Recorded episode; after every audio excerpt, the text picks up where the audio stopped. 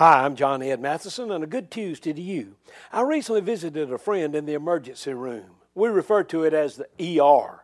That's a room that raises our anxiety level. It's a good place to have, but one we try to avoid. What if we had some different ER rooms that we could visit each day? It would be a pleasant, uplifting, and encouraging experience if ER stood for expectation response. We would expect great responses and receive them. Or ER could stand for exceptional reception. Wouldn't it be good to always visit a place where people would receive us for who we are? You can add some other rooms that ER could stand for. I do thank God for hospital emergency rooms and the people who staff them.